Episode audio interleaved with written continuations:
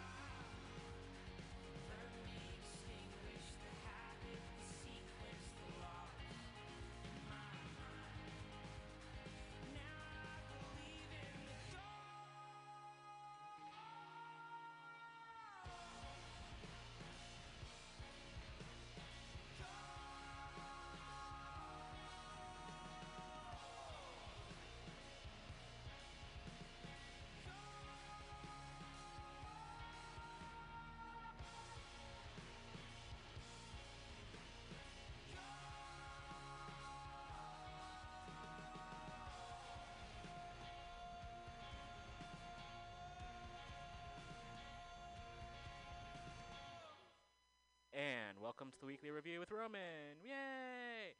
It's Friday, April 16th, 2021. Thank you so much for tuning in. Uh, good to be back here on a Friday. We recorded, and by we, the, the general we, ooh, uh, the last show on this past Monday, and that is up right now on the server, so please do check out that episode, we'll also update our page, weeklyrev.org. We're broadcasting live here from Mutiny Radio. We're on the corner of 21st and Florida, and we are in San Francisco, which is on the ancestral homeland of the people, for the in- original inhabitants of the San Francisco Peninsula.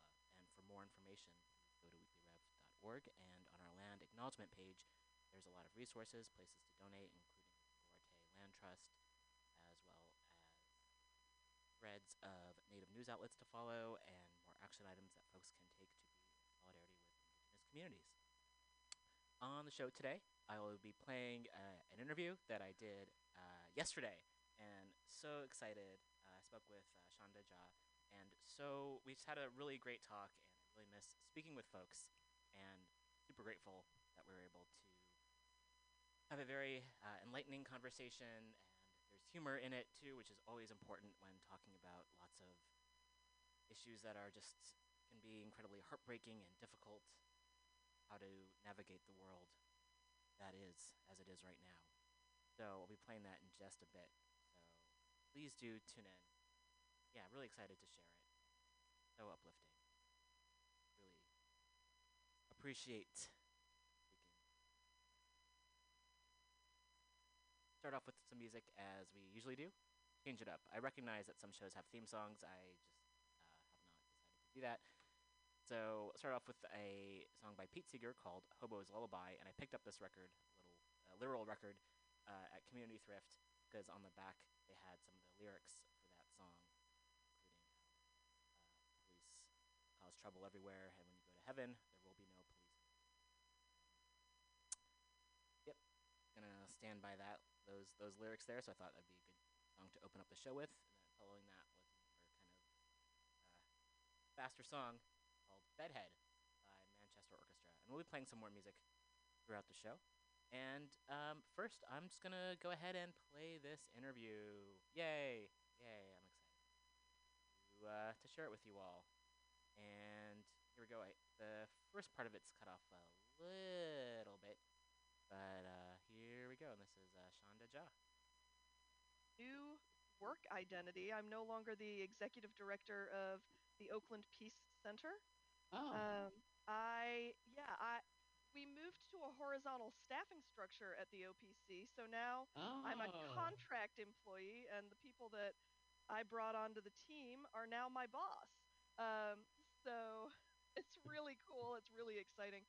Um, and it's a huge change. I was the founder of that organization, and uh, there were a lot of blood. There was a lot of blood, sweat, and tears that went into it, and so I only handed my keys in uh, last week, and that was a whole thing. Um, so now I am a freelance consultant uh, doing anti-oppression work um, and working with nonprofits, working with faith communities, uh, doing diversity, equity, and inclusion, or doing anti-oppression, or doing intersectionality work, doing community organizing even uh, in some of those spaces. So it's definitely more where my joy is. It's definitely more where my passion is uh, these days.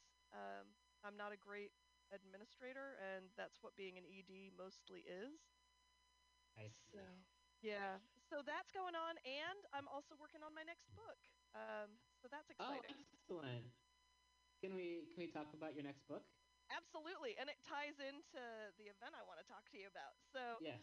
Um, my next book is on how connecting with the spiritual and cultural practices of our ancestors can equip us for the work of dismantling white supremacy. Ooh. It's kind of exciting, yeah, That's and I think it's true. I think it's true for white people as well as people of color, and that's some of what's um, interesting to be playing around with is how we identify ancestors, which ancestors have been withheld from us, Mhm. how we help heal our ancestors. Yeah. Um, so all of that's part of the work. I don't know if that's stuff you've thought much about before. Um, definitely. I mean, I feel like I didn't really. Um, so I'm just for listeners or whomever. Like I'm, I'm Ashkenazi Jewish, and my grandparents came over from Eastern Europe, and I didn't really. I know I knew one grandparent, and that's. So I feel like I have some sense of where I came from, but also not so much as to beyond a certain point. Um, sorry, I can kind of hear myself a little bit, so it's a little bit distracting. Um, yeah, I definitely have thought about it a lot with wanting to like have known them or struggle and like knowing a little bit from what I've heard from what they went through, especially my mom's father, his family, and and what it's like just to lose family members and have my even though I didn't know them, I still feel like my mom carried from her father some, you know, some of those genetic, those feelings, uh, the, um, uh, and it's, I inherited some of that as well. So think about epigenetics, I guess. What I was thinking. Yes. It's something to definitely, and like how many folks, because it's like the world, there's always been, oh, like as far as I know, like violence that more people than not have experienced, and then we hold it within us, and it's still happening this day in various ways, um, especially in this country. So, like, how do we continue to go about our day while holding what the, has happened in the past and what we've inherited? Yes. Yes. I think that's absolutely right. And I think there's something about it's interesting because I think as I've been thinking about this, I'm living in this tension of our ancestors weren't perfect. And so this idea of kind of reconnecting to our ancestors isn't kind of a magical solution to a problem. Um, and they did an awful lot of things in order to survive. And they made Yes. decisions based on the desire to make sure that we would exist. Um, Mm, and so where do I where do I embrace the wisdom uh, and their ability to survive and their ability sometimes to thrive? Uh, and where do I say they did what they could with the tools they had, and it's my job to do better because they created a space for me to exist. And where do I hold them accountable? And what do I need to Mm. forgive? What do I need to let go of? What do I need to make right on their behalf? So I think sometimes we engage it as a very romantic thing, and it isn't necessarily. yeah. Um, but it's also really profound and powerful and can open up all sorts of stories and connections that have been withheld from us because this this country in particular, but the economy in general, thrives on us being disconnected, being disconnected Yes. from each other, being disconnected from our origin stories, being disconnected from the legacies of the freedom fighters that came before us, um, all of that. And so just that act of connecting, I think, is really profound. As well as being disconnected from ourselves too. Yes. and like what is you know what, what's offered to us and what's possible Exactly. Exactly. we want to do. There, there's such rich material there, just and like so much to explore as well. And I think Yep. it's definitely applicable applicable to like absolutely everybody. Oh my gosh, it totally is. There's some really exciting stuff, and it's been really interesting to watch who ha- who I've talked with, who's come at it with great enthusiasm and uh, even gratitude, and who's come at it with great anxiety. Yes. Um, and it's really interesting to to reflect on how both of those are understandable responses. And I'm excited for some of my um, for some of my white friends who have been kind of saying, "Well, what do I do with the fact that I'm?" Oh, did you lose me? Uh, yeah, just a moment. If you would just go back and if you could please repeat what you were just saying. Yeah, so I'm really excited for some of my uh, white friends to who have said to me, "Well, what do I do with the fact that I'm just a mutt?" For them to get to realize who they are beyond this construct of whiteness. Um, one of my friends, Yes. yeah, one of my friends who said this to me is from Oklahoma, and I'm like, have you ever thought that Woody Guthrie is one of your ancestors? Like, Hmm. your ancestors aren't just biologically constructed, right? Um, your ancestors are the people who shared the soil with you, who had different ways of engaging the world, whose uh, work of liberation is something you get to claim. Uh, I think there's something really powerful about that. And I have to do my own work, right? I'm South Asian, um, mixed race South Asian. My family are Brahmins. We may have gone through a lot of horrors. We may have survived some really awful stuff at the hands of colonialism, but Mhm. also within our context, um, we were we were rural. We didn't have a lot of resources, but we always had land. Mhm. Um, so what does it mean that we always had access to land and the privilege that goes along with that, and the position we held uh, within, you know, in communities that had nothing, we always had a little something.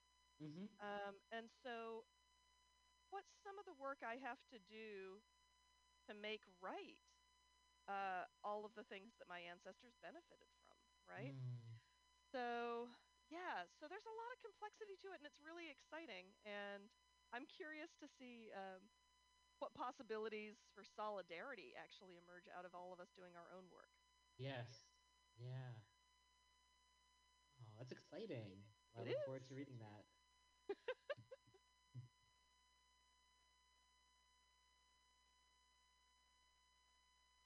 so that we could talk a little bit about the upcoming event that you had also Right. and said was like tied into the book.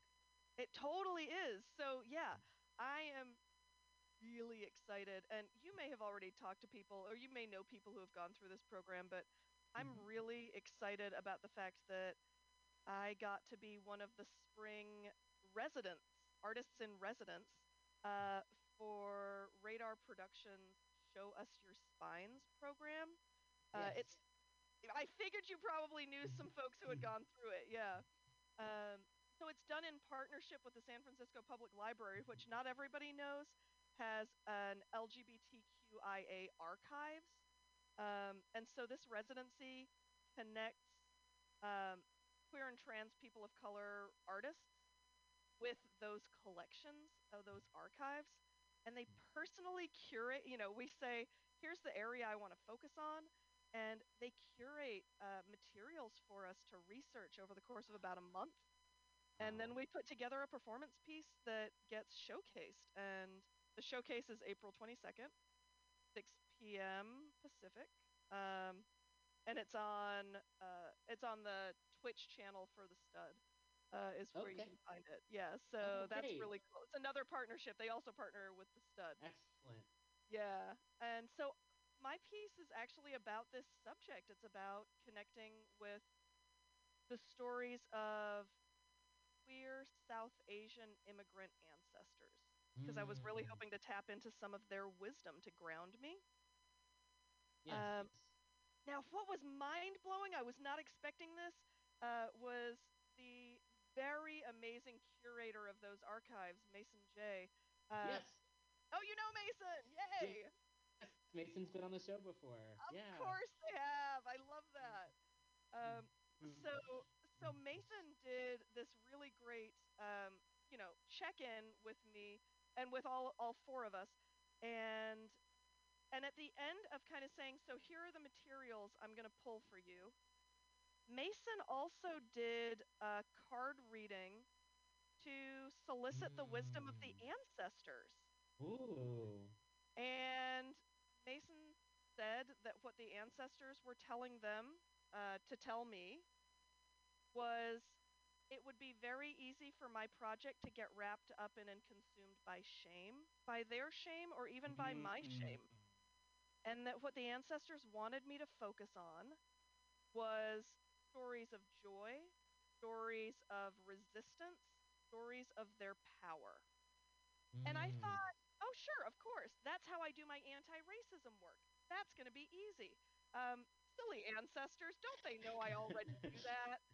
um, And then I realized that to tap into the story of queer South Asian ancestors on thi- in this area, the f- primary resource I had, thanks to a couple of friends who do this work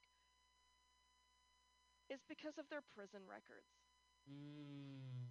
The only reason we know they existed and we know that they were engaged in same gender love or same gender sex was because they were sent to San Quentin for quote unquote crimes against nature. Mm. And so it turns out the ancestors were not as stupid as I thought they were because they were like, yeah, you're gonna confront the fact that the whole way that South Asian male, in particular, identity was constructed in this country was deviancy and not real manhood and corrupting of real American men, right? That was how the Mm. court discussions always went was how these deviant men who weren't really men um, were trying to destroy American, which meant white, young men, and trying to pull them into this depraved lifestyle.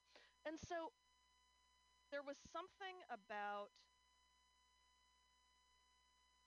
you know, we talk a lot about how Asian women are exotified and how that's weaponized against Asian women.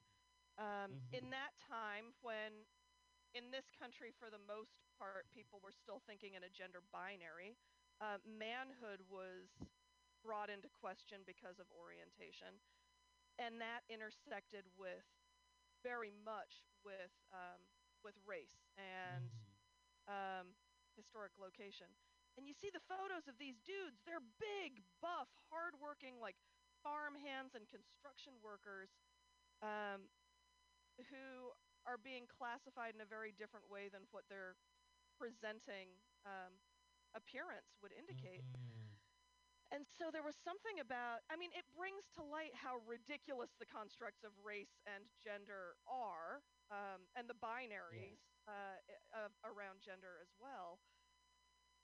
And so to sit with those images, to read those court documents, and to think, where's the joy in that story?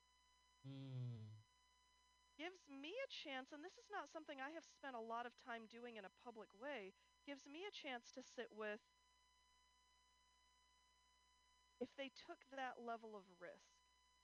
Yes. What was the joy of that physical connection? What was the joy of that Mm. sexual connection? Um, and to really honor how powerful that is, I think is pretty amazing and has something to teach us. Yes.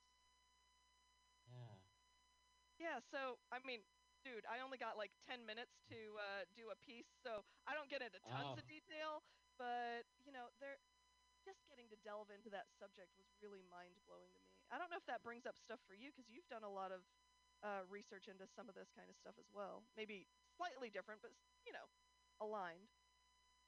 A, li- a little bit, yeah, yeah. It's um, like as far more as far as like the history of queerness goes. Yeah.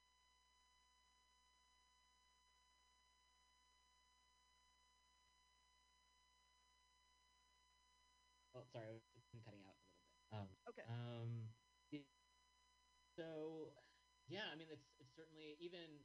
I guess the best way I can relate to it right now is just in terms of like I'm 40 and seeing what's changed in the last you know a few decades. Or I mean, I came out in high school, so I'm thinking about like what's come what's changed since then in terms of homophobia and transphobia and like my own internalization of those, unfortunately, which is like ubiquitous, especially despite growing up in or around uh, cities and being raised by fairly leftist, open-minded people, still like these messages of anti-queerness are so, in the '80s, they were like so like they're everywhere. The media, like politicians, and then it, it's so difficult not to internalize some of those messages, even if Yeah. there is um,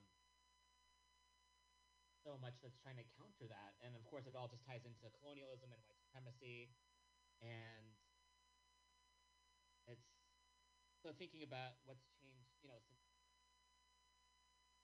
younger, which is so like what what folks now who are growing up have, at least as like visibility for media, which I, I know definitely is a whole conversation on to its own. And also, it's like, wow, there are like trans characters played by trans people on Yep. this show. That is fucking awesome. Yep. you know, us trans men, we got like Hilary Swank. So Yep. like, this is like there are, you know, steps.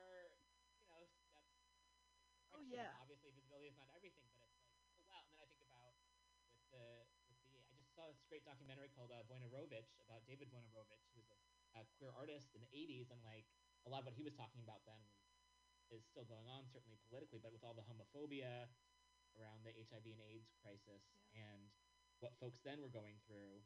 And then, you know, just thinking about like when, you know, folks could be arrested for like separate, not like arrested for cross cross dressing, and I'm using quotation marks, listeners.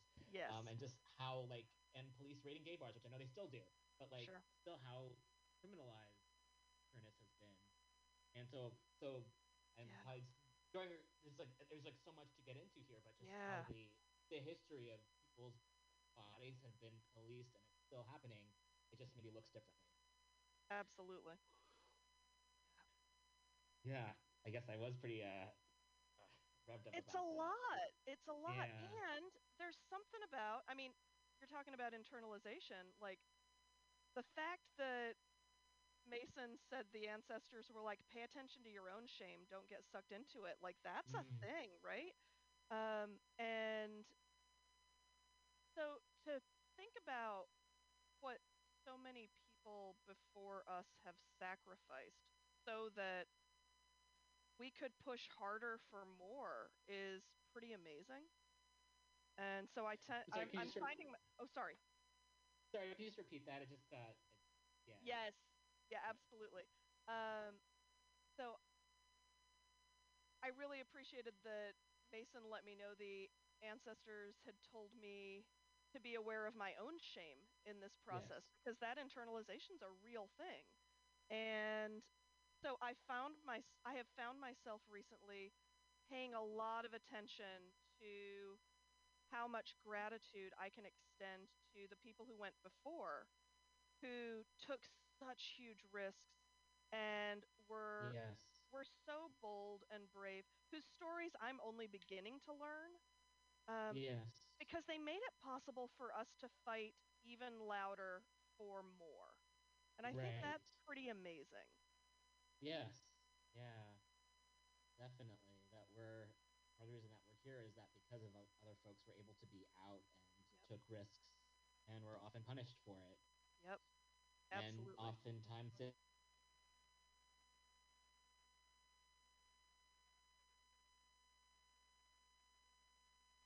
And I think about that as a as a trans person quite often, just how things were not easy. However, they're so much easier in terms of accessing medical care and finding community.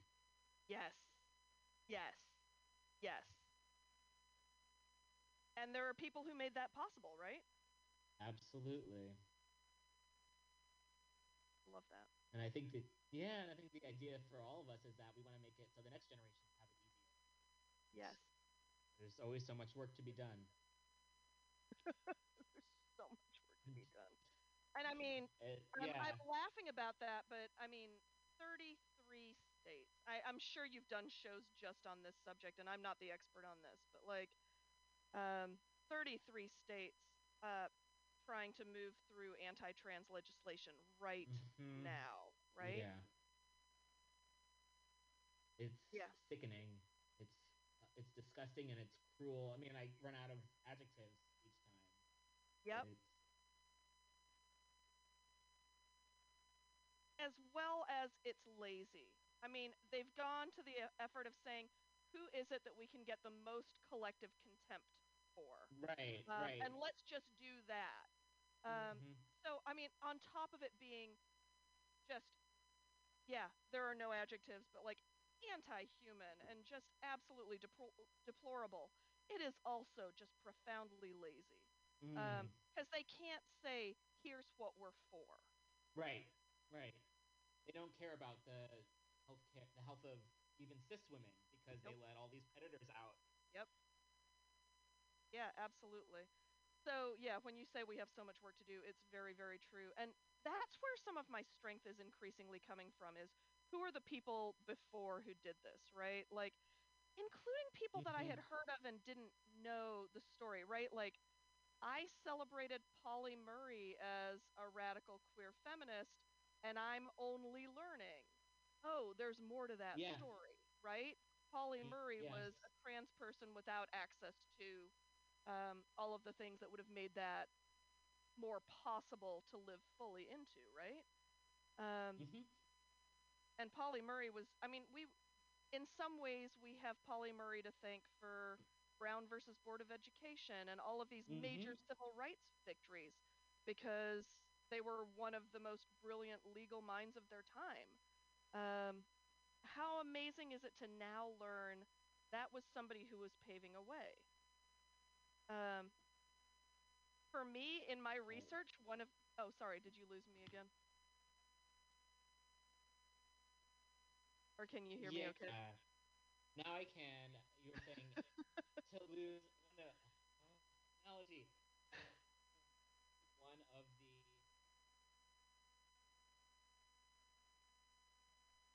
Oh, now I'm losing you. Do you think it? Do you think it would work better if we turned our cameras off? I know that that's not Oh, necessarily a guarantee. Is it worth yeah, a try? give it a try. Yeah.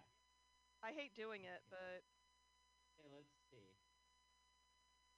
Okay. they say that that sometimes improves bandwidth. I have no idea. Oh, okay. Yeah. It's worth a shot. Um, Definitely.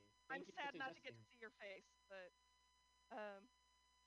So okay, uh, yeah. What a what an amazing gift it is to learn that Pauli Murray was out there fighting uh, for trans rights. Somebody who was one of the best legal minds of their time.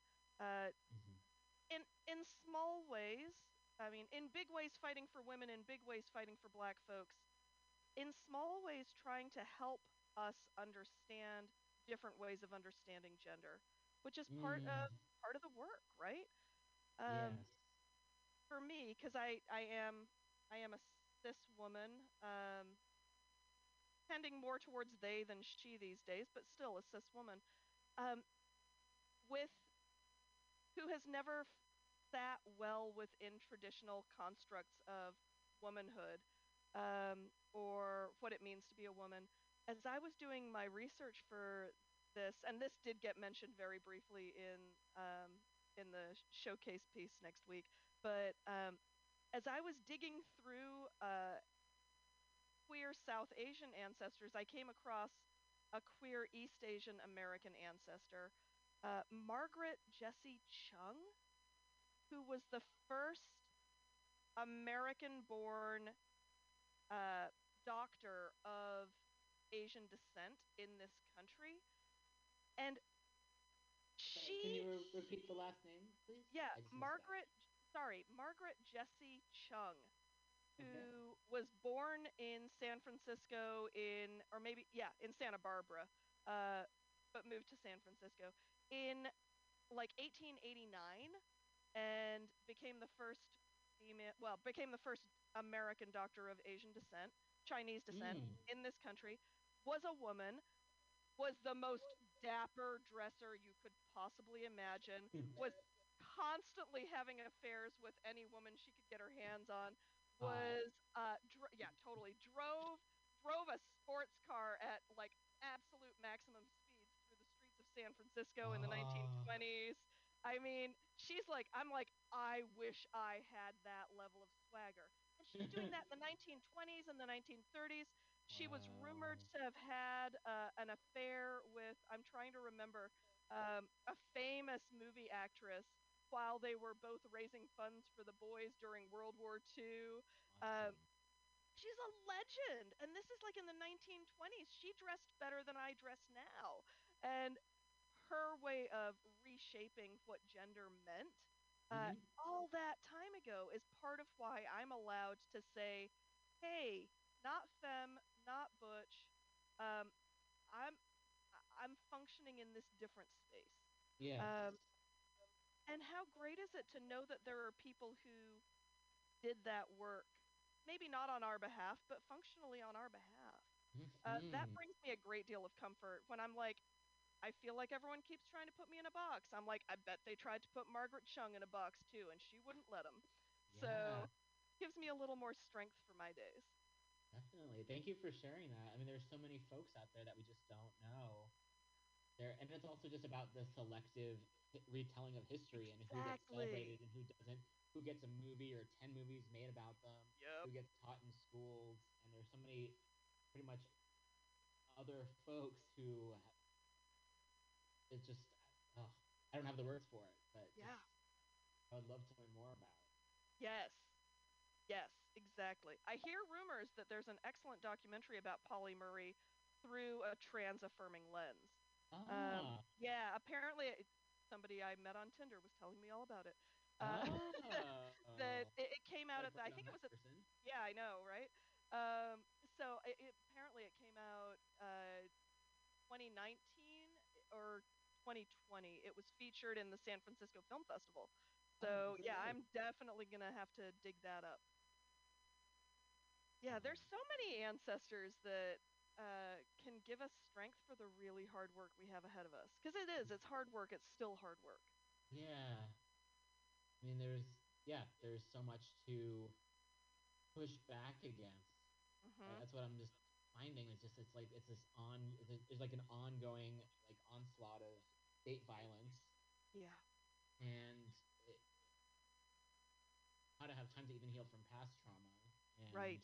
also just rem- remember to like enjoy the earth and Yeah. be joyful and appreciative. How Yes. to do everything at, simultaneously sometimes, and then take a break because it's hard not to. I definitely get into that rut where I'm Yes. reading the Twitter updates because I don't really trust most. Um, cor- I don't trust any corporate media, but I don't Yeah. trust any mainstream media certainly. Mm-hmm. You know, reading about like what's happening in Minneapolis right now, center, and Yeah. it's hard to you know, where does one get to the point where it's like, oh, just by me reading about this, I'm not necessarily sure I might be sharing it with people, but I'm also not. So, where's the where's the point to kind of not necessarily disengage, but to, um, I guess, recognize one can't take on Yes. everything at the same time. It's interesting because this is the thing that I keep pushing. So, I do a lot of anti-oppression work and ant- and particularly anti-racism work. That's really, um, really where I focus a lot of my energy. And Mhm. I just I just taught this online course. Well, I have an online course that is available for people to take uh, Oh, at their leisure. Um, but I did uh, back when it launched simultaneously facilitate a series of conversations to go along with it. And um, one of the things I push folks to do is say it's okay to choose the thing you're going to focus on. And I mm-hmm. think that that is terrifying to some folks because they're like, but then I can't do all the things. And I'm like, if you try to do all the things, you're not going to do them well. yes. And if you choose the one thing and do it well, chances are it will end up connecting with the other issues, right? Like there's yes, a because everything's. Exactly. There's an LGBTQ church that I've done a little bit of work with in Fort Worth. They are an because I mean, God bless anybody who's doing LGBTQ affirming church work in Fort Worth, Texas. That Mm. is amazing work. Um, and they invited me out a few years ago to do a little intersectionality workshop with them, uh, partly because the pastor was feeling very concerned about the fact that they weren't doing enough around Black Lives Matter. Um, and she wanted the church to recognize that they needed to broaden their focus. And in the Mhm. course of the conversations I had with them, at some point I said to the pastor, hey, if you stay with your focus on advocating with and on behalf of LGBTQ folks um, for basic civil rights in the Dallas Fort Worth area, you're going to end up dealing with homeless trans youth. You're going to end up Mhm. dealing with the intersection of black and gay and trans issues uh, around police brutality because um, trans black folks are dealing with police brutality on a higher level than Mhm. um, than other folks. If you're doing that work well, you're gonna deal with immigration issues because there are so many queer and trans immigrants um, being abused by the immigration system just a few miles south of you. Um, yes. you don't actually have to say we're going to do this and this. If you do the one thing well, it's going to force you um, to deal with the other issues. So I don't know that we have to apologize for saying, here's the thing I work on, and that's part of how we build out our solidarity. I think when we try to do all the things, it can be really depleting, really demoralizing, and incredibly lonely. So I think that there's a value to us connecting with other folks doing the thing we work on um, yes. that gives us energy as well. So that's kind of a thing I've been talking a lot about, and it's like I said, terrifying to folks to hear me say that because it feels like then I can't do all the things, and I'm like, how are, how well are you doing all the things right now? Right, right. Thank you for that. Maybe it's permission giving. I think I like to think it's empowering. I like to think that we bring more power when it's concentrated, and there's a value to that. Definitely. Whew. So now I'm thinking about, you know, which areas are. I'm definitely someone who likes to, um, not necessarily likes to, but I feel like going from either place to place or subject to subject in terms of Yeah. just being aware of what's happening. Oh yeah. I think that's valuable though. I mean it is to know the know all the stuff, sure. hmm And to be okay with the fact that I can't be the lead person on every single thing is also Oh, okay. yeah. yeah. I personally do not want to be the lead person on anything. Well, yeah, that's Um, fair. just, you know, just like wanting to show up as I can. Yeah. It, oof. I think for for some folks, it's just uh, it's a lo- just recognizing and witnessing what's going on. It, it's there's there's so much. So you know the other do I have time to do one other tangent? Because I know this has been like tangent after tangent already. Sorry, can you repeat that, please? Is it okay if I do one more tangent? oh, you can do many more tangents. Don't limit it to just one. I feel like I've done a lot of tangents already, so that's great. Um, so, I you know it's interesting because I think um, wanting to be seen doing the right work sometimes Mm, influences us, and I mention that because, like I said, I do a lot of racial justice work, but as far as my work in the streets, um, the work I do kind of in movement spaces and public spaces is much more around worker justice. mhm. Um, and I mention that because I've gotten arrested with fast food workers on more than one occasion, largely because they've said we need a clergy person to risk arrest with us because if we get taken to jail, um, we want someone in that space with us Oh, because it again. reduces the. Le- oh, sorry. Um, It- I'm sorry, uh, Roman. It's so hard. I apologize. Can oh, you not no, hear me no, at all? please don't, please don't apologize. It's the technology. um, you were saying that you have been arrested with fast food workers because they said they need a clergy person. and Yeah, so yeah. So fast food workers have said if a clergy person goes to jail with us, the likelihood of abuse goes down considerably and because they know we have a public outlet. So I I have done that on more than one occasion. When Mhm. the movement for Black Lives really uh, took off, a number of my friends were in the very center of planning some of the actions that were really disruptive, right?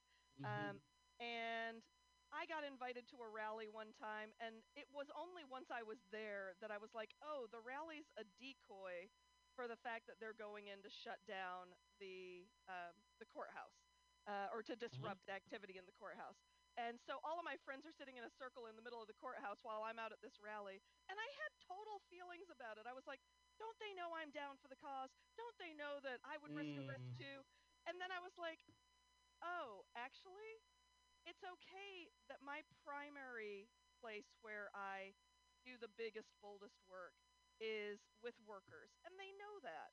And so they've said, hey, for this one, just be a crowd builder. We've got it. Um, and so there was a little bit of me that was like, oh, I was worried that they didn't see me as essential to the work. They didn't see me as Mm. willing to show up for them in that way. And so I, I had a moment of kind of confronting the fact that um, my mother's favorite kind of Bengali saying, uh, that she and I quote to each other a lot is, "It is not enough to do the thing; it is being seen to do the thing that matters." Um, and I think I have Mm. internalized some of that, right? And Yeah. and when they say that, it's like it's not enough to wash your hands. The family has to see you wash your hands Got for it, it. to count. Otherwise, they'll make you wash your hands again in front of them.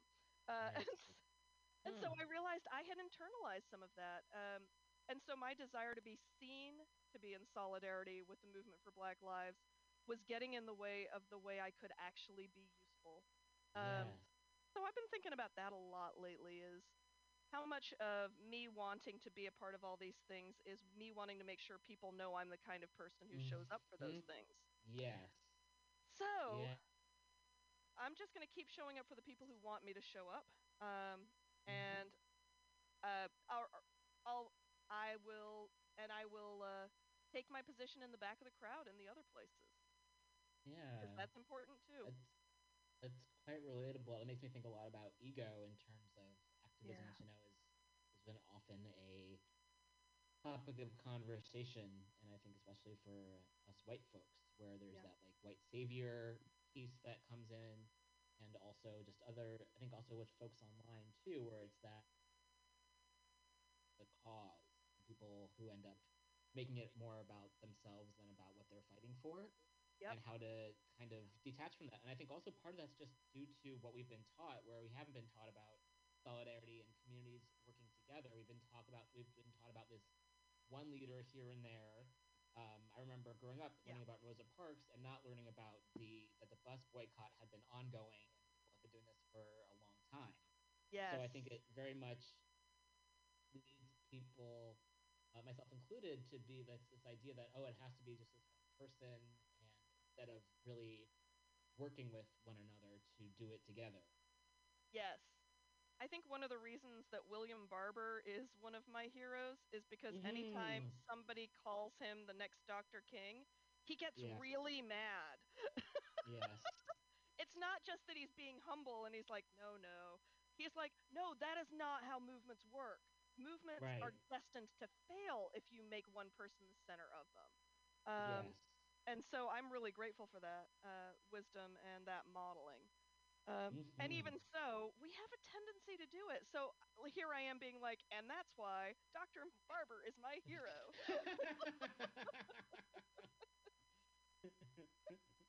so yeah, it's tricky. yeah. Definitely. There's uh, there's so much good. Hello. Yeah, I can still hear Okay. you. Okay. Sound effect in the background. Fun with technology. Yeah, there there's so much there's so much here to, to discuss certainly, and I think also just with organizing via social media now, and then what's safe and what's not safe with surveillance.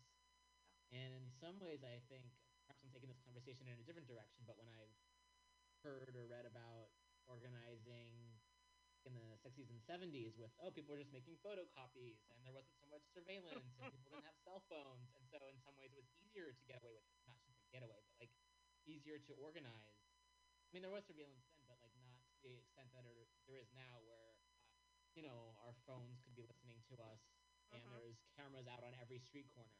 Hmm So yeah, I think that's I think that's true, and um,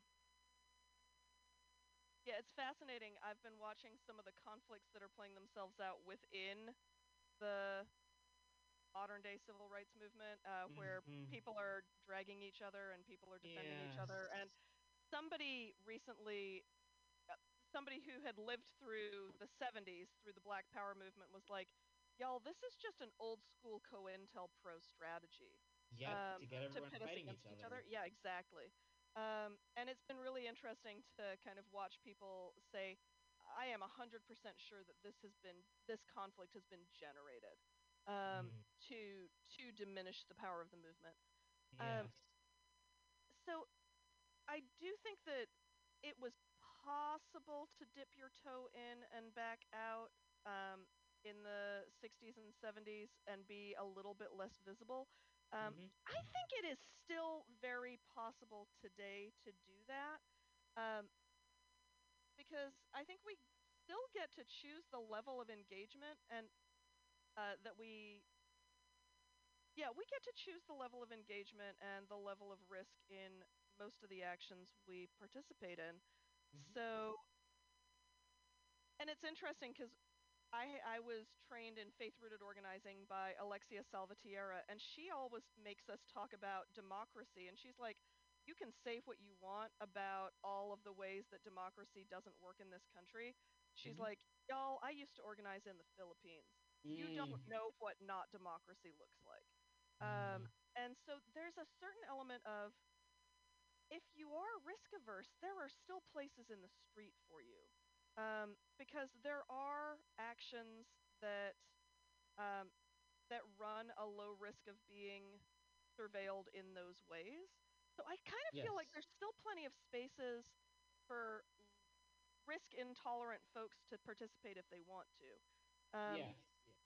And I also think that there are horrific things happening to people that don't need to because of the police state, right? Like Seattle's Of a great example of that. Um, or what's happening in Minneapolis right now is a great example of that. So and two things happening in true. Portland last summer. Yep. Oh, I said Seattle and I meant Portland. I'm Oh Although yeah, Se- yeah. Stuff although happened in Seattle, too. Yep.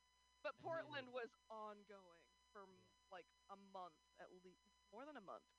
Um, so yeah, and what's happening in Minneapolis now also. You know, it's interesting because I'm really grateful to some of our movement elders for making sure that we pay attention to global solidarity, even when we're doing Mm. very local work. Mhm. And I've got a student in one of the classes I teach who's from Burma. And it's caused me to pay a lot more attention to the news going on in Burma right now. Some that some people would call it Myanmar. The people I know who are activists call it Burma because um, the history of it, as long as it's been called Myanmar, has been wrapped up in um, police state violence.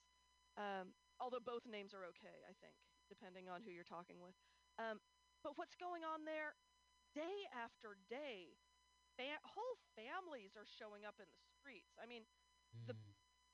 they I think I have seen that over half of the country is engaging in rebel uh, in protest actions against the uh, the military uh, coup. Mhm. That's mind blowing to me. And the Yeah. things that are happening are horrific. They are Yeah. targeting children. They are blowing up families. The Mhm. things that the military is doing are very, very reckless, and they those actions are meant to convey we will be indiscriminate in our Mhm. punishment of your resistance. And Mhm. even so, millions of people are engaged in public acts of resistance. Um, and I think it's really important for us to be paying attention to what it means to fight for democracy, and particularly in light of the fact that, um, for those of us who have paid any attention, Aung San Suu Kyi was a huge heroine of a lot of ours when she was imprisoned. And then once she became prime minister, president, I can't remember which, um, she started collaborating with the military and doing harm to uh, minoritized groups in that and, and who is country. I'm sorry, I Aung missed the. I'm sorry, Aung San Suu Kyi, uh, the who was a resistant uh, a resistance movement leader in Burma, uh, and she Mm. wasn't allowed to go and get the Nobel Prize because she was imprisoned. Um, Mm. and then she became the leader of the country, and everybody was so excited. Um, Mhm. And then she ended up letting the horrific violence against Muslims that has happened in Burma over the Mm. past uh, five years. She she permitted it to happen, and I think we were all Mm. shocked. And so she is a very imperfect leader. And during this political, uh, during this coup, she was imprisoned again, and people are marching to demand her freedom. And Mm. to me, that's actually a really important for us thing for us to sit with as movement folks because right now within U.S. based radical leftist movements, there's a lot of I call it um, purity politics. There's a lot Mm, of yeah. only wanting the perfect leader, and none of us is. Yes. And so to watch Burmese people risking their lives and their families' lives to demand the dignity of a woman that they know has has participated in some horrific stuff is important. Mhm. Um, it's important for us to pay attention to.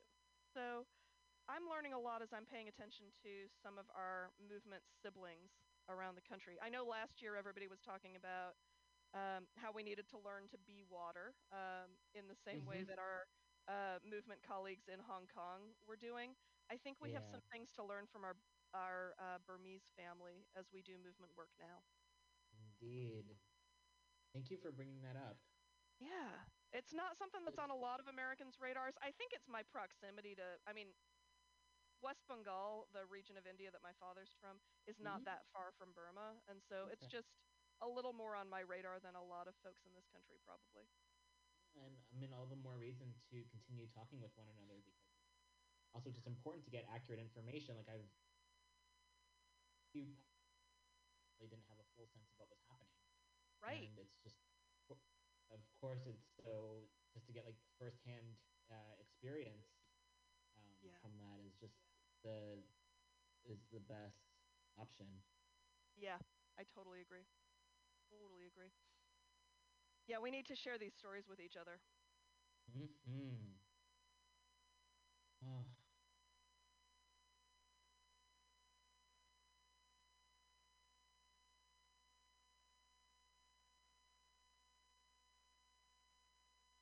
And I'm thinking also just about how, you know, growing up in this country is just how the history was so very much focused. History, if you would call it that, I guess I, I should say rewritten history, focused on the United States, and very little beyond that was maybe Europe. So just how whitewashed history became from a, from a very young age as children, like what we learn about. And then even with the news media and like what they talk about and the points of view that they have. So I think all just because they want to maintain power. Absolutely. Absolutely. Yeah, we have some opportunities to tell a different story. Um, this will be, I recognize that this might be controversial with your audience, and I want to be really clear that what I'm about to say is not a reflection on your beliefs or the beliefs of the show. Um, I also think we get taught a history of war in order to cause us to not learn how nonviolent resistance has actually achieved a great deal Mm-hmm. um, on behalf of so many people. Um, and so I I know that's controversial. I get a lot of flack for it in a lot of the movement spaces I get because I think a lot of my colleagues think that my commitment to nonviolence is really naive. Um, and I would make the argument that it's a moral, not the moral, but it's a moral stance. But it's also um, it's also a stance born of data that actually more long lasting political change at national levels has been achieved through nonviolent resistance over the past hundred years than through violent resistance. Um, that's true in Europe, it's true in South America, it's true in Central America, it's true in North America, it's true uh, across uh, Africa. The one place it's not completely true of is Asia, but the interesting thing about Asian data is that neither violent nor nonviolent resistance yields a significant amount of sustainable uh, nationwide political change. Um, Hmm. and I don't know why that is because that's not my area of expertise. But Mhm. um, but I mention that because I think we also get a mi- and we also get a militarized history that teaches us um, that military resistance is the way things are changed, which also Mm. makes us feel smaller and less effective because Yeah. they will always have bigger, better guns than we do. They will always be able to wipe us out if they want Right. to. Right. Um, and so I think that part of the way we get taught history is also a militarized history that Mhm. causes us to be unaware of how powerful our nonviolent resistance movements can be and have been. Mhm. Like I said, not a popular opinion in my circles these days because they're like, you Oh. just want to take away our guns, so we can't fight them. And I'm like, eh, I just don't think you're ever going to win with the guns. Uh, Mm. so again, not a popular opinion. Um, so I wanted to put in that disclaimer because it makes me a bad anarchist to feel that Oh. way. oh, there's always new ways to be a Every day I find a new one. It's you know, but again, it's like not like a purity. I mean, that, that should be the Right. opposite. Of it, There- Right. There are so many different ways and like different Yes. experiences, and also every single person experiences the world in a different way, and we all have different. Like it's just different circumstances and like how we're treated by faith. Like it's, Oh yeah, it make it only makes sense that we would have varying uh, ideas and not even ideas because I mean this is like actual information that you're sharing, but like Yeah. perspectives on what works and what's best for Yeah. you, and uh, it's I feel like it's just uh, it's going to be as always just a diversity of tactics that will that will win, and Absolutely. yeah, I totally I totally uh, agree with that, and also just with the militarization, that's something I harp on a lot. It's just not just the fucking military budget, which stupid ass administration is like yep. also plenty of you know can't raise the minimum wage, can't get like abolish student debt, um, can't ensure Nope. everyone has housing or food or healthcare, Right. but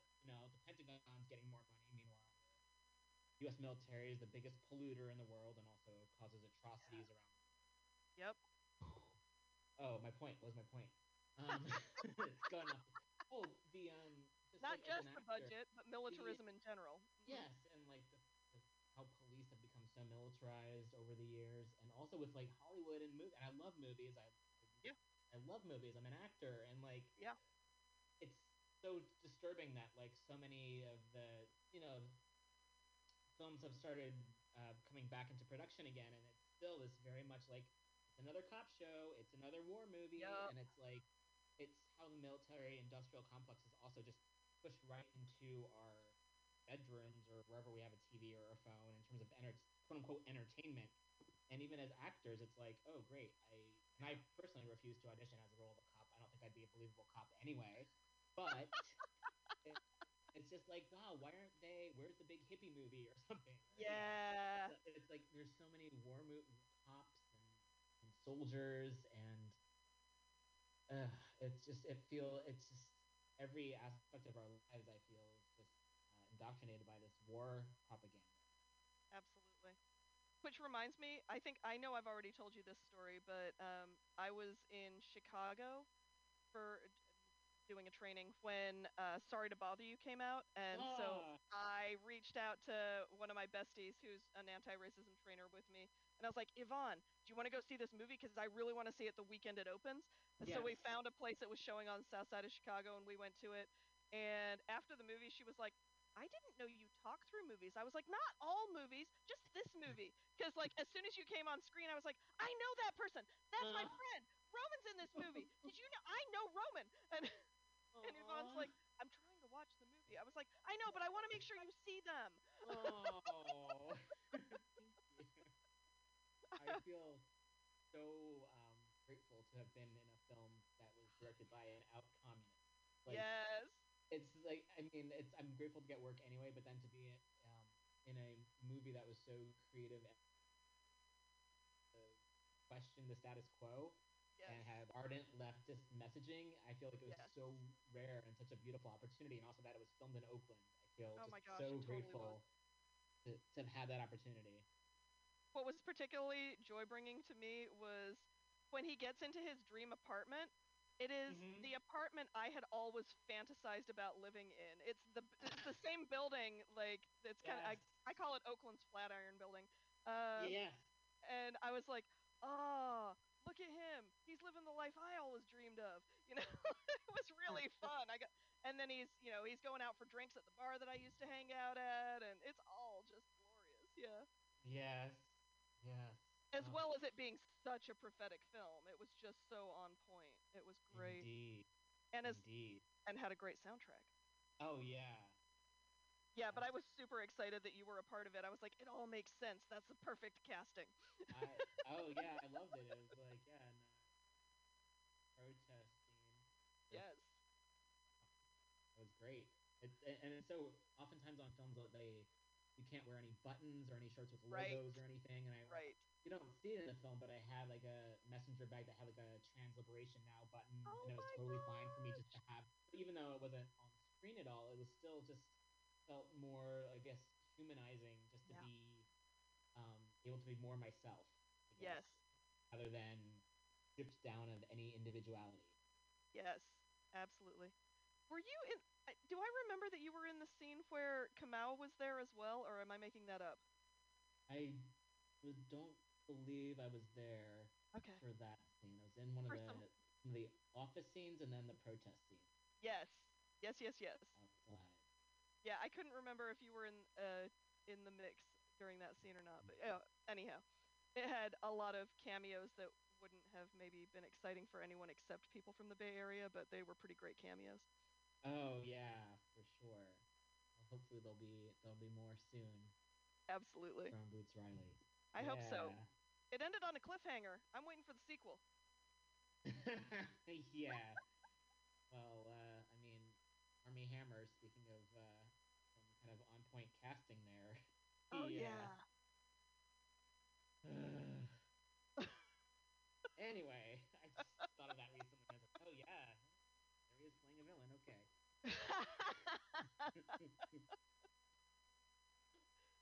oh wow. Oh. Just out of curiosity, are there other films that you've been really proud to be connected with? Nope. That's me being, um, I don't know, maybe. Um, I mean, I've I've been always grateful to get work. It's so you know it's competitive, and there's not as many productions up here as there are, Sure. uh, like in LA or New York, certainly. Yeah. And then especially its background, it's very. And then even for me, like as a you know someone who's on the mas- masculine end of the spectrum and, and white, like I have more options, I think, for roles than other folks do. So even with that, um, it's still just very limited in terms of getting cast in anything. So, uh, um, but like as far as like nothing to the level of Sorry to Bother You that I feel like I was so proud of be Yeah. affiliated with, or something I'm so excited about. Yeah. And um, I mean, maybe uh, yeah. I'm trying to. I'm thinking right now, and it's nothing that like there's that show called Chance on Hulu with Hugh Laurie. Oh, neat. Um, You get to meet Hugh Laurie. here.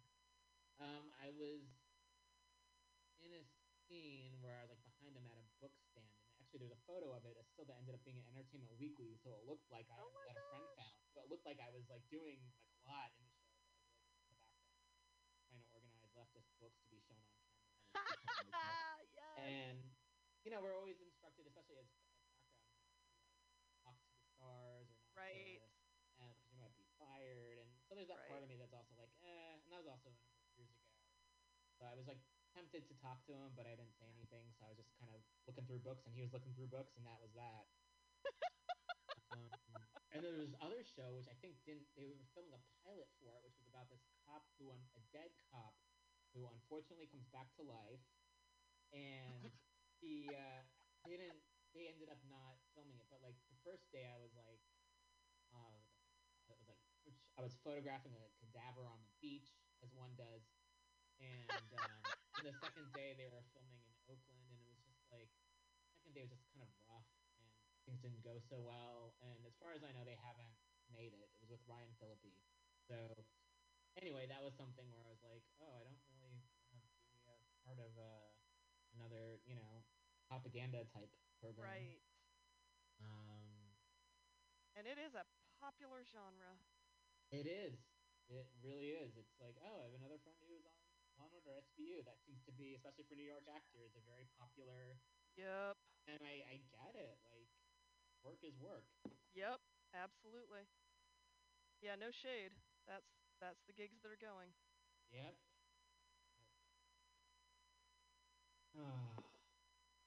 Although I could actually see you getting a role as a cop. Have you seen um gosh, what's the name of that guy?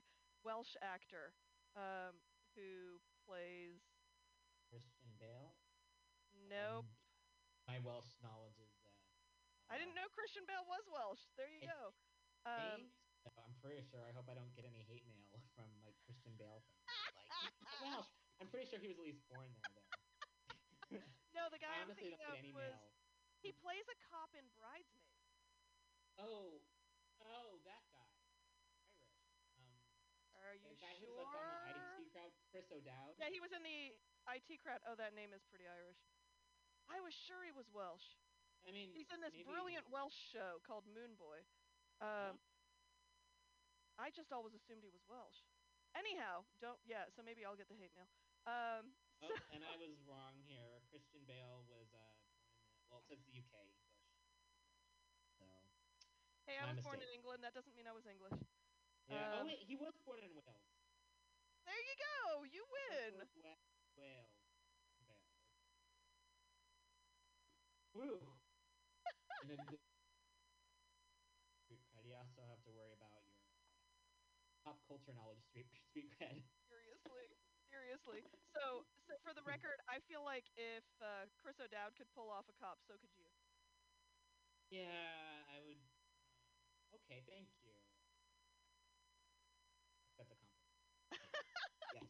But wouldn't I'm it be great so, if you got to play a cop who was who became radicalized? And Yeah, like in a good like- way. Sorry, not the other kind of radicalized. There's a lot oh, of those sure, sure. I mean, they're already they already are. I feel for the most part radicalized. yeah, I know. so- That's why I wanted to clarify. A cop who gets radicalized towards true. the good.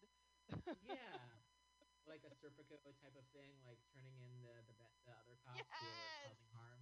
yes. Well, Taking in down order for that to happen, I would encourage all the cops who listen to this show to like go out and like, speak out against your, Yes. your brethren who are causing great harm. Amen.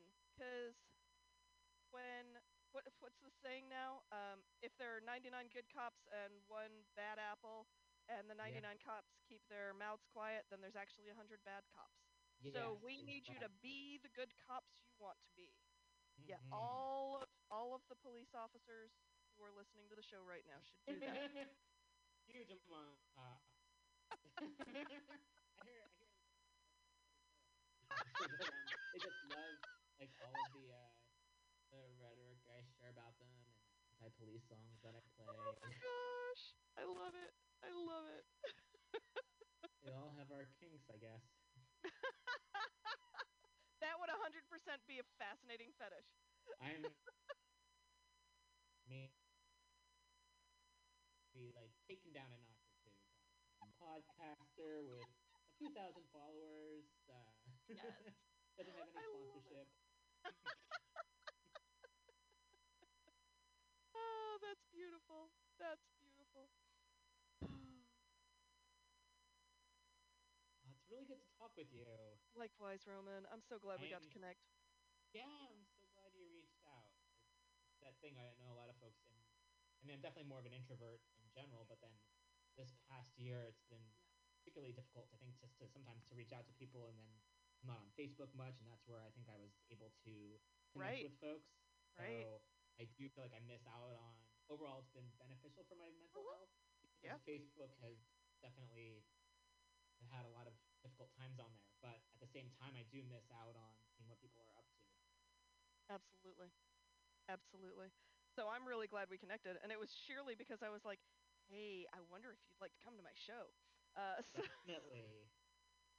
so it was super kind of you to create this space. I'm really yeah. grateful. Yeah, it's so good talking with you. And I remember you were a guest many years ago. Uh, Yeah. Molly was, uh, we were co-hosting the show together. That's right. And so it's really nice just to visit again with folks. That was super fun. It was super fun to get to do it lo- like in the studio. That was Yes. really lovely. Yeah, and hopefully, you know, within a few months, once it feels safer to do so, I hope to have folks in again. Yay. Oh, that's great. I'm so grateful you do this, Roman. Oh, thank you. I'm grateful for what you do. Thanks. I'm still figuring out what I'm doing these days, but I appreciate it. you are you're I mean you're sharing so much like really valuable information with folks and working with people on really at times can be like really difficult subjects and Yeah. to have someone who is as knowledgeable and present about Oh. this is just so like it can be it's so healing and also with the books that you're writing uh, will inspire i'm sure many many people I really appreciate that. move forward with doing what's right in the world and it sometimes it feels like there's the world is against us and then Mm-hmm. you know have a conversation like this and there's like oh there are so many people who are Yeah. doing really incredible work just art not even just the work itself but just who you are as a person making the world a more equitable place Thanks so much, friend. yeah. Ah. Well, we'll we'll post a link to the uh, whew, to the to the upcoming show. Oh, yay, thank you. I'm super excited about it, and I really do still hope that you can come. Yeah, definitely. I'm looking forward to it. I remember I went. I think I went the last month. uh, It was at the Hormel Center. Yeah. Forward to you watching this, and then hopefully next year it'll be in person once again. I hope so too. Yeah, Oh, I'm well, ready. I'm I'm ready to be fully vaccinated. I'm ready to be at full immunity. I've been dating someone for four months and we haven't gotten to hold hands yet. Oh. So oh, I'm ready. I'm ready for this all to be over. indeed. Hope you get vaccinated soon and can hold hands even sooner. Yes, I really appreciate that.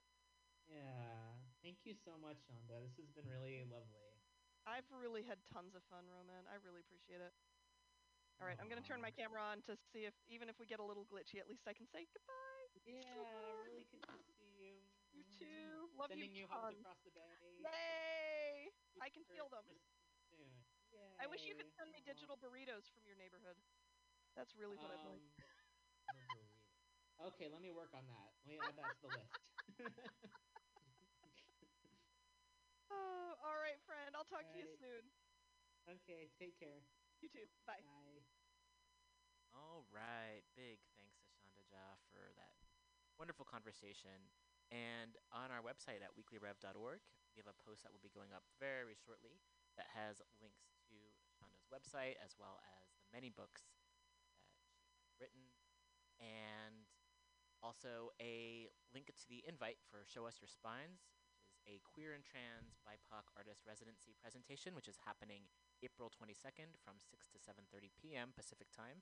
You can find that at twitch.tv forward slash stud SF. And if you would uh, please go to uh, Sandhya's website, it is S A N D H A, excuse me, S A N D H Y A J H A dot com. And again, that's S A N D H Y A J H A dot com. And we also have a link on, will be up on our website, weeklyrev.org, so you can find much more information. All right, we're going to take a bit of an extended music break here and then get back into a few news stories and action items that folks can take um, in regards to pushing back against some of the awful anti trans bills that have been making their way around the country and also just sharing a bit of information about what's been happening at in Brooklyn Center. So, uh, yeah, an extended music break, and then we'll be back in a bit. So please do stay tuned.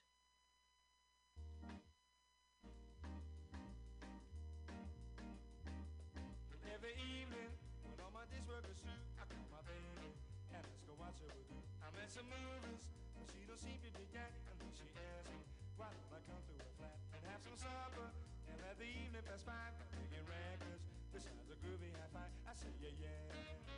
That's what I say, I say, yeah, yeah.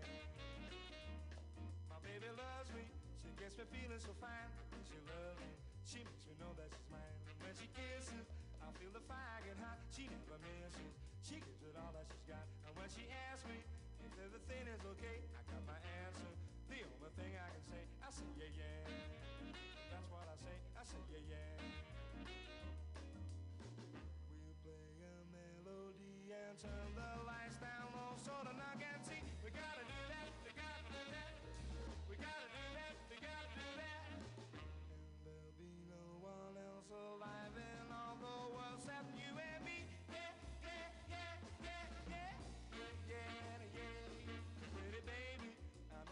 get you through, it's hard to tell you, because I'm trembling so. But pretty baby, I want you all for my own, I'm ready to leave those others alone. No need to ask me if everything is okay, I got my answer. The only thing I can say, I say yeah yeah, that's what I say, I say yeah yeah.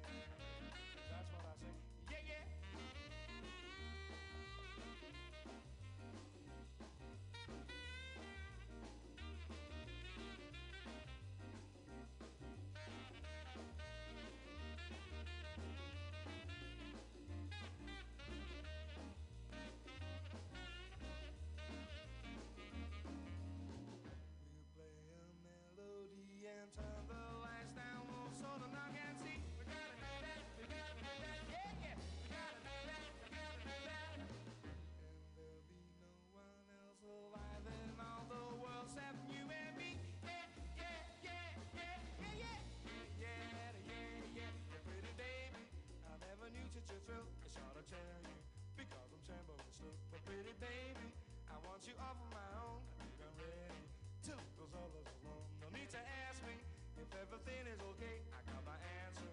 The only thing I can say, I say yeah yeah. That's what I say. I say yeah yeah.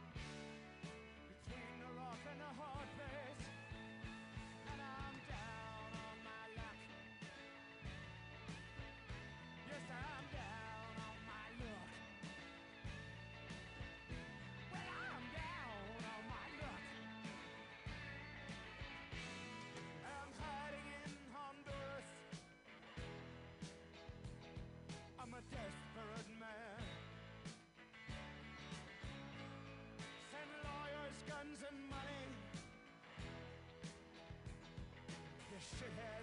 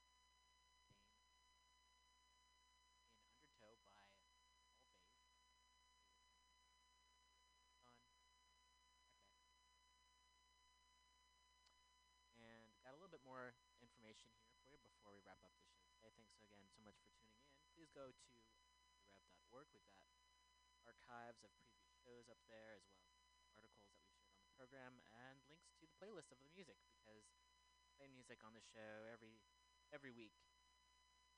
Important to remember. I'm gonna go over some information. There have been numerous protests against police uh, that have been happening, constantly happening, uh, in particular within the last week. Uh, last night there was a weekly Stonewall protest in New York City. Down the Holland Tunnel for over two hours. NYPD and big numbers and considered multiple forms of repression, but eventually Twitter. And I share a lot of these uh, articles on and pieces of information on follow me there at R-O-M-R-I-M-E-R. And also in Brooklyn Center, folks have been protesting for nights, and the police have become more and more militarized. They've been shooting tear gas, which has been banned, but they do it anyway. They've been arresting people who come out of their homes in their bathrobes, being like, "What the fuck's going on here?" And so. And all of this just because uh, they refuse to acknowledge that they are killing people. Chicago, a 13-year-old, Adam Toledo was killed recently. Covered up, and it's just there's no. It's just fucking disgusting. Anything about this that hasn't already been said, police should be abolished. And yeah, gonna put that right there. As far as let's see, I'm putting an infographic here, and uh, it says uh, U.S. state and local governments collectively spend more on policing than most countries do on their militaries. So here, that fucking? Oh, it's billion. U.S. is at 731 billion dollars over that, 151 400 thousand dollars. The U.S. police 118 billion dollars that the U.S. spends on police think about how much those funds could be to, as things that we've mentioned here before on the show, provide people housing, health care, food, clean drinking water, education, art. How about funding the fucking arts? How about that? That would be pretty nice. So, uh, again, it feels like things are pretty fucking backwards. All the funds, so many of the funds are going to militarization, which causes great harm and suffering. Ooh.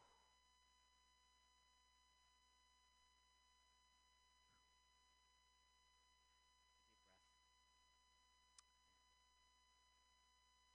We've got another 12-ish minutes here.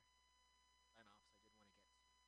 Again, it's similar to what we were talking about in the conversation. So much to get to, and also everything is state violence. So I did want to get to speaking about ways that folks can push back against anti-trans legislation that's been uh, occurring very rapidly in over 30 states in the country. And this is a discussion thread on Reddit, and I'll post a link on our website, weeklyrev.org. Also, if you appreciate the show and want to um, support us, we have a Patreon that's up. Uh, if you go to weeklyrev.org, Patreon, or you go to patreon.com forward slash weeklyrev, dollar a month or more, greatly appreciated. So this is a thread, what you can do to help stop the anti-LGBT backlash. Many of you, especially the trans people, are, are asking, what can I do? Answer is plenty. Wherever you are, you can help. Here is step one, awareness. Most people think this is about sports or saving children from irreversible surgery. But what these laws really do is far worse than what most people think. Trans sports bans and bathroom bills open up all women, cis and trans, to invasive on demand checks of their genitals, blood, or birth certificate. How else can you prove that uh, the woman is trying to get on the team or into the quote unquote wrong bathroom isn't? Or how else can you? Religious bills open up all LGBTQ to having their health care denied at every step of delivery. Sorry, my pastor says gay marriage is a sin, so I won't fill your prescriptions. This church supported hospital system does not perform surgeries for lesbians. There are huge swaths of this country only served by religious hospitals, and these bills threaten to force LGBTQ to either move to another area or just accept that they might not have access to medicine, even if they can pay for it themselves.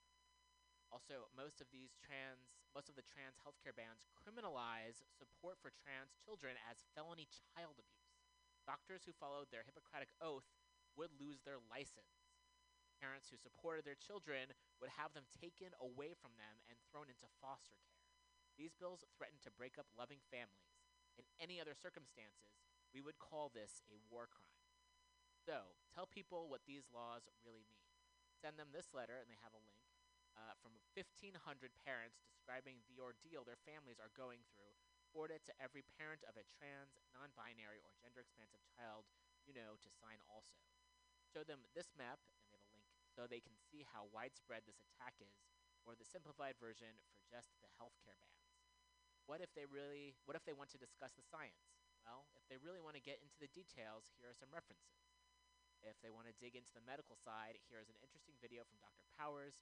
If they want a broader audience, this short documentary from Real Stories is fantastic, and they have links to all of these I'm mentioning that will be available on our website. Okay, so the laws are awful and widespread and completely against the real science for trans people. What's next? Step two show your support. Join the Count Me In campaign from the Human Rights Campaign.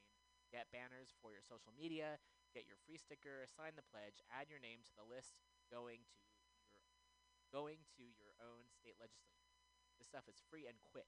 If you have a little money, then buy a shirt or mask and pay for books for a library. If you have more um, money, they say you can donate to the NCTE, Legal uh, Lambda Legal, ACLU, the HRC. Um, I'm also just going to put in uh, Trans Lifeline because that is a really important organization that is run by trans folks for trans folks. It's a number, a hotline number that folks can call, and they also offer micro grants, so Trans Lifeline as well. Step three: employees. The workplace is where many of us spend most of our li- our time, even if that work for now is from home due to COVID. And employers are required by law to provide safe workplaces for everyone, regardless of sex, gender, sexual orientation, gender identity, and many other factors.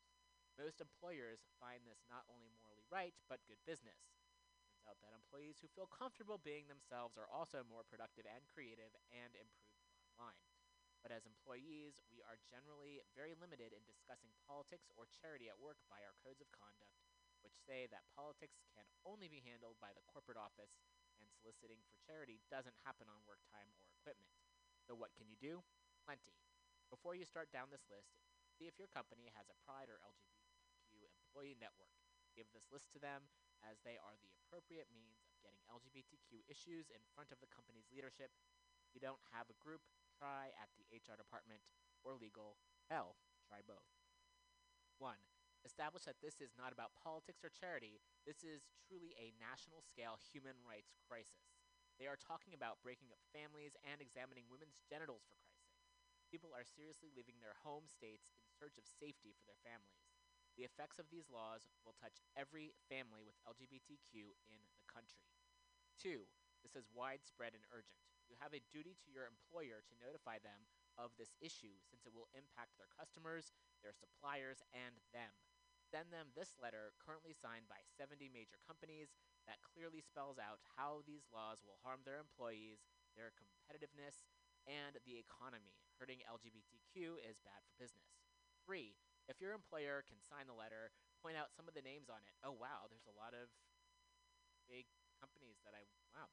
IBM, Intel, Microsoft, AT&T, Verizon, Wells Fargo, Dow, Bayer, uh, Union Pacific, American Airlines, Pfizer. These aren't socially activist companies. I would say, as a matter of fact, they're almost anti-socially activist. But anyway, um, glad they've signed it at least. Uh, most of these are presented as the villain when they come up. Oh, here we go. Okay. Uh, most of these are presented as the villain when they come up in the quote-unquote liberal news. Eight of these, eight of the 30 Dow Jones Industrial Average companies are here. This is about business. It turns out that disrupting the lives of up to 5% of a state's workforce might not be the best environment for making money. 4. If your employer is really nervous, point out that the letter does not call for action against any specific person, government, or political party, nor is it a fundraiser, nor is it asking for social change. It's actually conservatively asking for no change. Under most corporate codes of conduct, this specific letter fits within the bounds can be talked about internally. So, let's say you've done all this and your employer said no. They won't sign the letter. Even without the letter, there is a lot they can do to help. Send them this list below. Step 4. Employers. Hello business owner, you're in a hard place. You have employees and or dependents who are being targeted and can't work for you at the productivity level you need them to.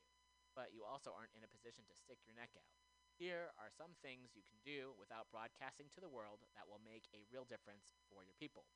If you have an employee assistance program, the one with the professional counselors and therapists, make sure it will support anyone who calls into it even after COVID is finished. Tell your health insurance providers that they will lose you as a customer if they deny service to your employees based on religious objection. Your people will ne- need lawyers to defend themselves if they are targeted. If you aren't on it already, get on the MetLife, Hyatt, legal plan. Cover the premium for your employees. If a vulnerable employee can telecommute for you, let them do that. You've probably already been doing that because of COVID, right? Give them the freedom to move to safety so that they don't have to resign in order to protect their family. If you have sites in the states that offer comprehensive legal protection for LGBTQ, namely California, Connecticut, DC, Delaware, Iowa, Illinois, Massachusetts, uh, Maryland, Maine, Minnesota, New Hampshire, New Jersey, New Mexico, Nevada, New York, uh, um, that one, Oregon, Rhode Island, Virginia, v- uh, Vermont, Washington, then preferably invest in those states and offer transfers to vulnerable employers employees in in those states. I gotta find out what OC is. Excuse me. No, they don't mean Orange County because that's not a state and also conservative. And I'd be shocked if they meant like it was like okay for Oklahoma, but I'm not sure what state OC is supposed to be. This is in alphabetical order. This is a mystery. Um, well, we will find out. And this is what my w- wandering mind has done. Okay, here we go. Let's go back to this. If you don't have it already, you mean Ohio? Maybe? Okay, if you don't have it already, get some LGBTQ training videos into your system. Here's a great list of ready made videos available off Open Sesame if you need something a bit more polished looking than YouTube. Make this training mandatory. Fully commit to being an inclusive workplace, even in areas that are not accepting. If you can't put a pride flag outside in June, then have a banner in the cafeteria and hallways. Tell employees they can wear their Converse Pride sneakers anytime. Pay for a van and lunch and take some people to the next Pride parade. Show your people that even if you cannot publicly be branded a LGBTQ friendly workspace, that you do care for them and will support them in this time of need. If you've got a right wing AM radio or Fox News running in your break rooms, for God's sake, turn off that shit. Don't give the people who hate your employees a foothold in your workplace. If you don't have a Pride LGBTQ group, start one. You have tremendous power to help your people. If you help them now, they will remember and fight for you too. And this author's message to the haters. If you have you have the state houses, you have unlimited money, and you have unlimited hate fueling your rage. But guess what? You are going to lose. We are here and not backing down. Those of us in safe places will make room to shelter those who must, for now, flee from you. Some of us will f- will fall, and you will rejoice. But your victories, as daunting as they are right now, will not last. We are a family, a cantankerous, uh, raucous rabble of every color and every culture and every career. We argue, we fight, and we are very hard to herd in a common direction. But in the end, we have each other. More than that, we have ourselves. Our lives, our histories, figuring out who we really are, and the absolute certainty that nothing less than our true selves will do. Our true selves, that will be enough to beat you. We survived the police crackdowns, we survived AIDS, we defeated Don't Ask, Don't Tell, we got marriage equality. However long it takes, we will win this one too. The day will come when you will look around and everyone you know has a trans friend, knows a gay friend, has a non binary child. And your friends will tell you that LGBTQ are just normal, regular people. And why would anyone be so small that it would feel good to hurt them? And why would anyone be so small that it would feel good to hurt them? Live and let live. That's what your friends will say. And one day, you will agree with them, and all of us, even you, will win. That's optimistic. And I appreciate this list. Um, so yeah, um, I've shared this on Twitter, and it's easy. I'm just speaking for my own self. It's so easy when I'm reading these bills, especially in Florida. They're just, I mean, just fucking heinous, heinous bills that are really just like they're condoning child abuse, and all under the guise of protecting people, which is just so absurd and bizarre and disgusting. And so it's easy for me when I read these, um, some of the bills that are coming out, and people actually voting for them to feel frightened and scared and uh, just worried um, for trans youth. I mean, I already was feeling uh, worried for folks and also trans adults. And doesn't matter where you live, people shouldn't have to move where they're at in order to feel safe. It doesn't, it's not like, oh, well, come to this place and therefore you'll be safe. No. And even in these blue cities and blue states, there is homophobia and transphobia and racism and classism. And that doesn't necessarily go away because you're in a place that's maybe less harmful.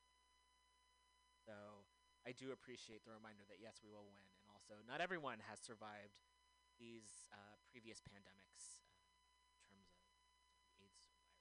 So, um, yes, um, just trying to. Difficult to talk about. It's fucking terrifying to be honest. And how many people are targeted based on their bodies in this country, and not to dim- not to diminish. It's just it's more maybe how people are attacked based on what other people think of them,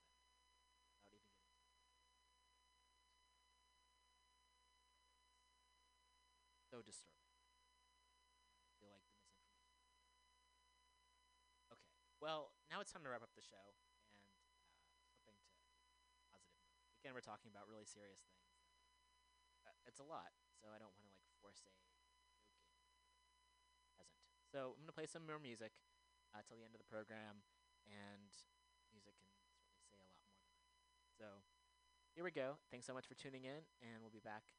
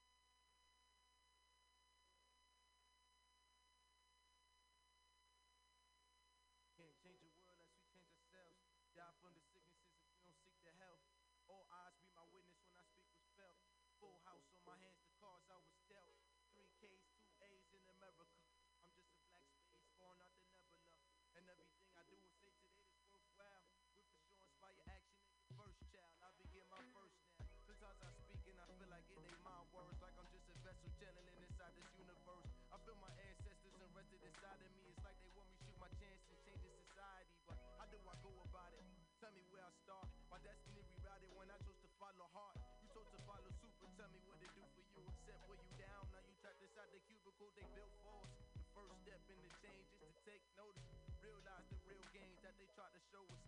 300 plus years of them cold shoulders. Your 300 million of still got no focus. Sorry, America, but I will not be your soldier. Obama just wasn't enough. I need some more closure. And Donald Trump is not equipped to take this country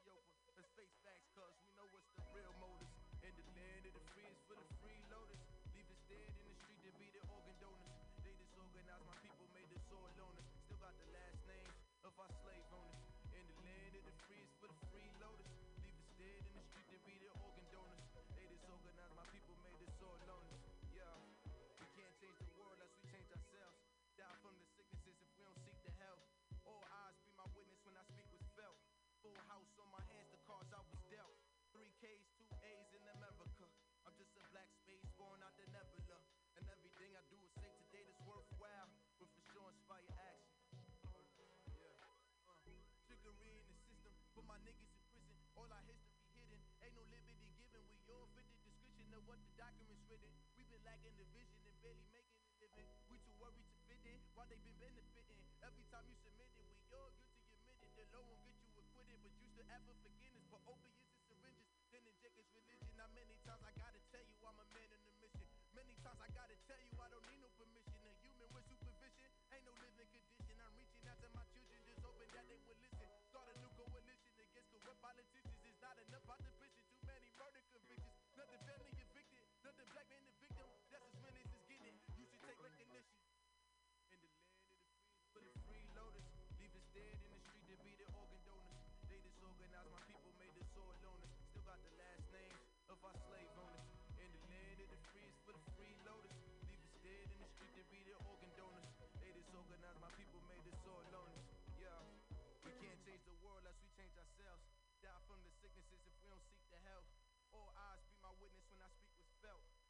house on my hands the cause I was dealt. Three K's, two A's in America. I'm just a black space born out the nebula. And everything I do is say the data's worthwhile.